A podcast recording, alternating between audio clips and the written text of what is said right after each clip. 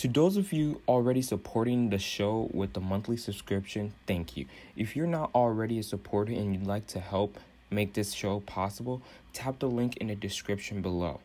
For this episode, I'd like to give a shout out to Matthew Smith for sponsoring the Marketer's Key podcast. Thank you, Matthew, very much. This podcast really appreciates what you have given to us. And before I continue talking, guys, let's tune into the Marketer's Key podcast. Welcome to the Marketer's Key podcast with your host, Jayson Dombele, a 16 year old entrepreneur and speaker, interviewing powerful and innovative business leaders around the world as they share their secret keys about business, marketing, and more. Now, let's tune in.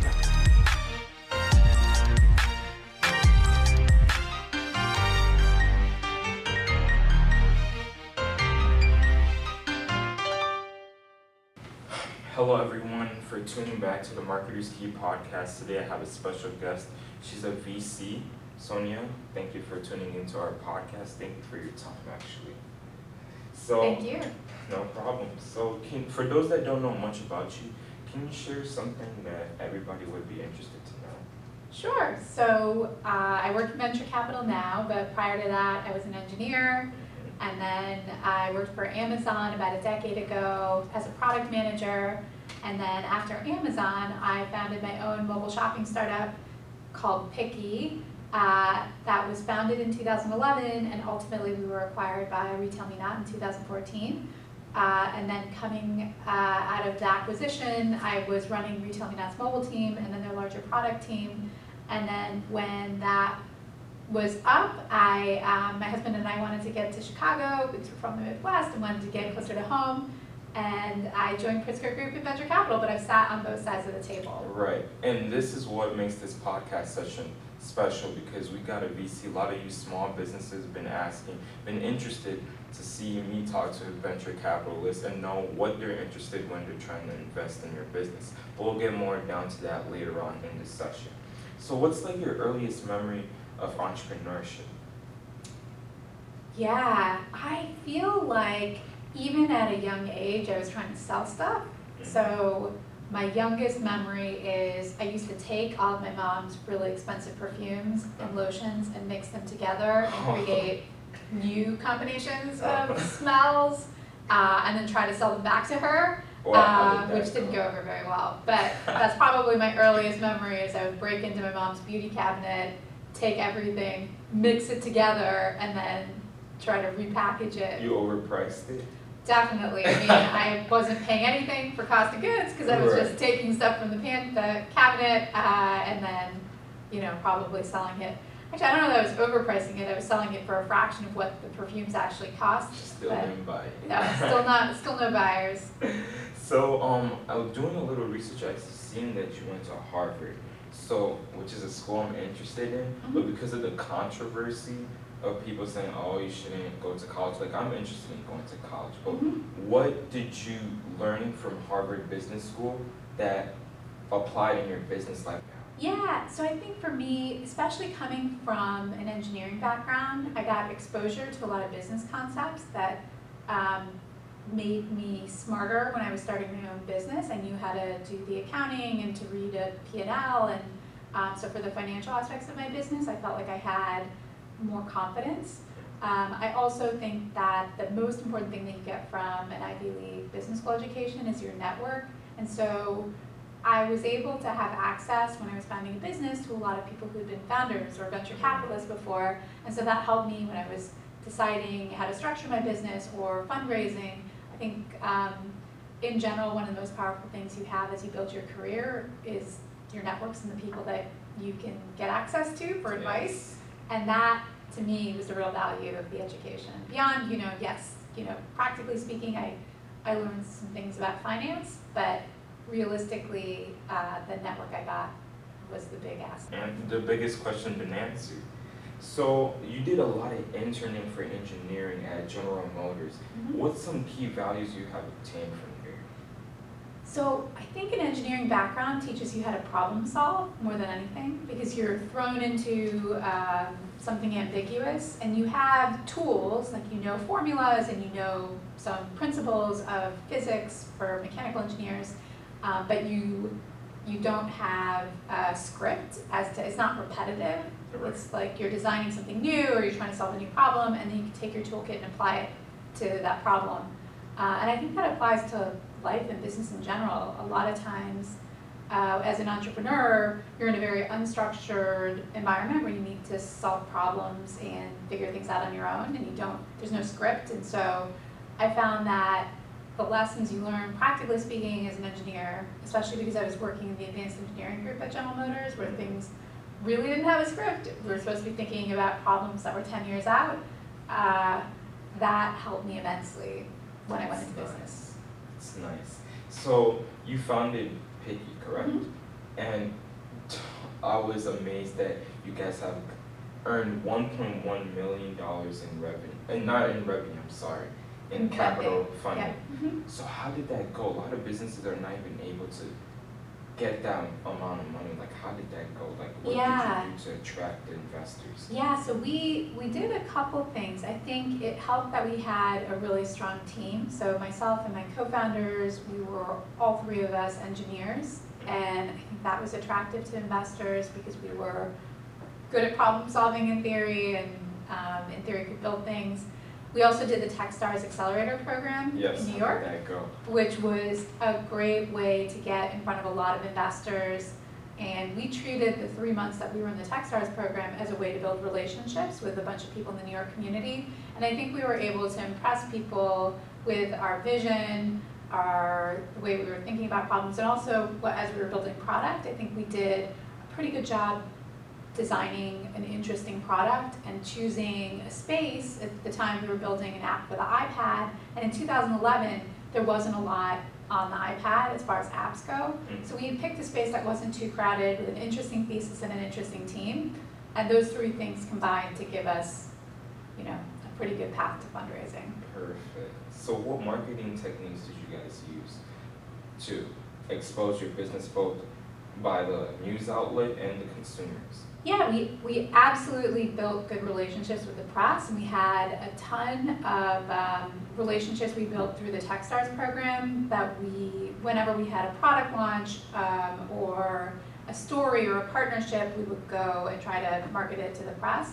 And as a result, and, and we also found um, there were certain moments in time where, because we were in the shopping space, holiday and Black Friday were huge for us, and so we definitely um, around holiday season 2000, I guess it would have been 12 or 13, built a gift finder app, like a app on top of our platform that used social data to help you pick gifts for the people in your life. And we're able, we able- we were able to get a ton of press off of that.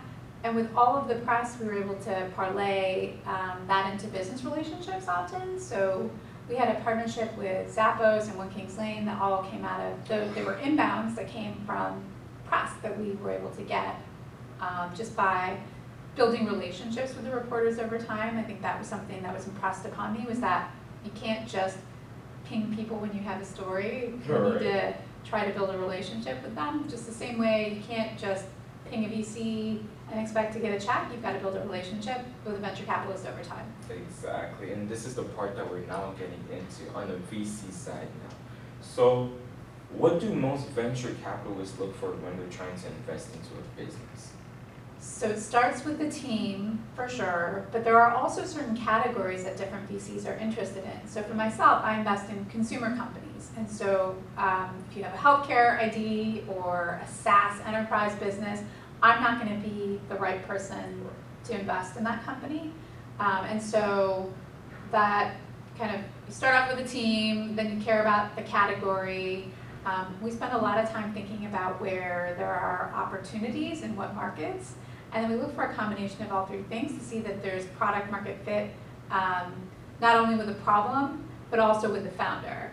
So I want to know personally when I'm evaluating a team that the founder is the best person to go after that problem space. So if you're doing something in the education space, I want to hear that you've been a teacher for some period of time and really understand the problems that teachers go through.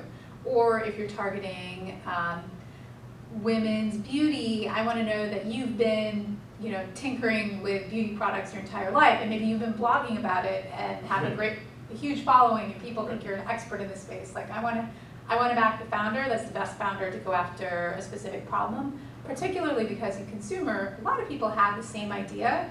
Um, you might get pitched 10 beauty companies in a week. Uh, the company that we decide to back is the one that has the most compelling founder. And then beyond that, there's definitely certain data that we'll look for. So we're looking for uh, revenue traction.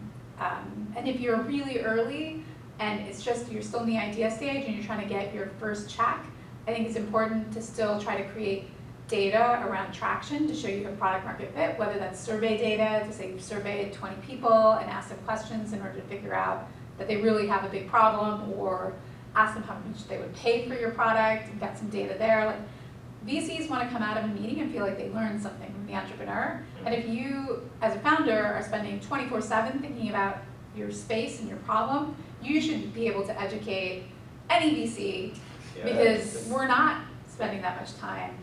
Um, so that's kind of like a, underscores like the passion and the expertise point that I made earlier. Um, and then we, we like to know that people are capital efficient, is something that think maybe in the Midwest we care about more than elsewhere, but we want to know that if I give you a dollar, you know how to spend it, and then you're going to also respect the dollar and spend it wisely, and not you know spend on things that are going to be don't, really don't drive the business. Exactly. So when businesses are looking for specific venture firms, what should they look out for? So I would start off by checking what categories that an investor's firm or a fund invests in. I would also understand what stage they invest in. So there are certain funds like Pritzker Group, we invest at Series A, Series B, which is a little bit later stage. That's our sweet spot. Um, whereas there are other funds that focus at the seed stage, which is a little bit earlier than we invest.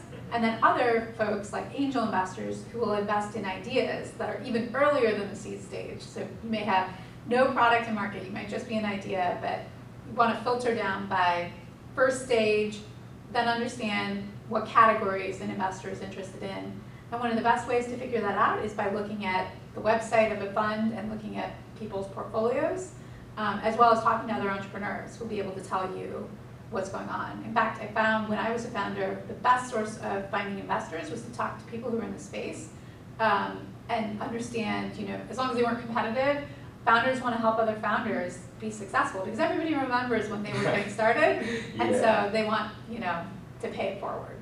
Most definitely. So you also earlier said that it's good to build a relationship with VCs long term. Mm-hmm. So express us the value you see in that.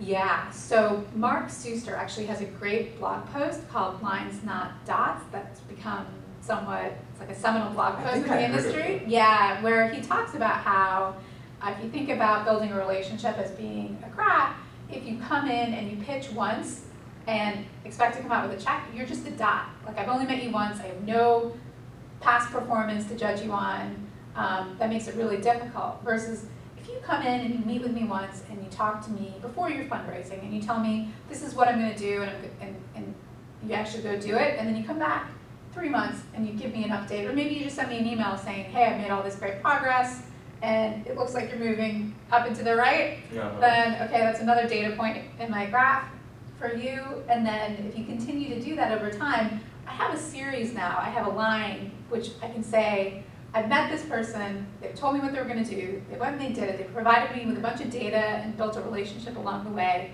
And so when then you finally come in and say, hey, I'm ready to raise funding, I'm more likely to take your meeting, A.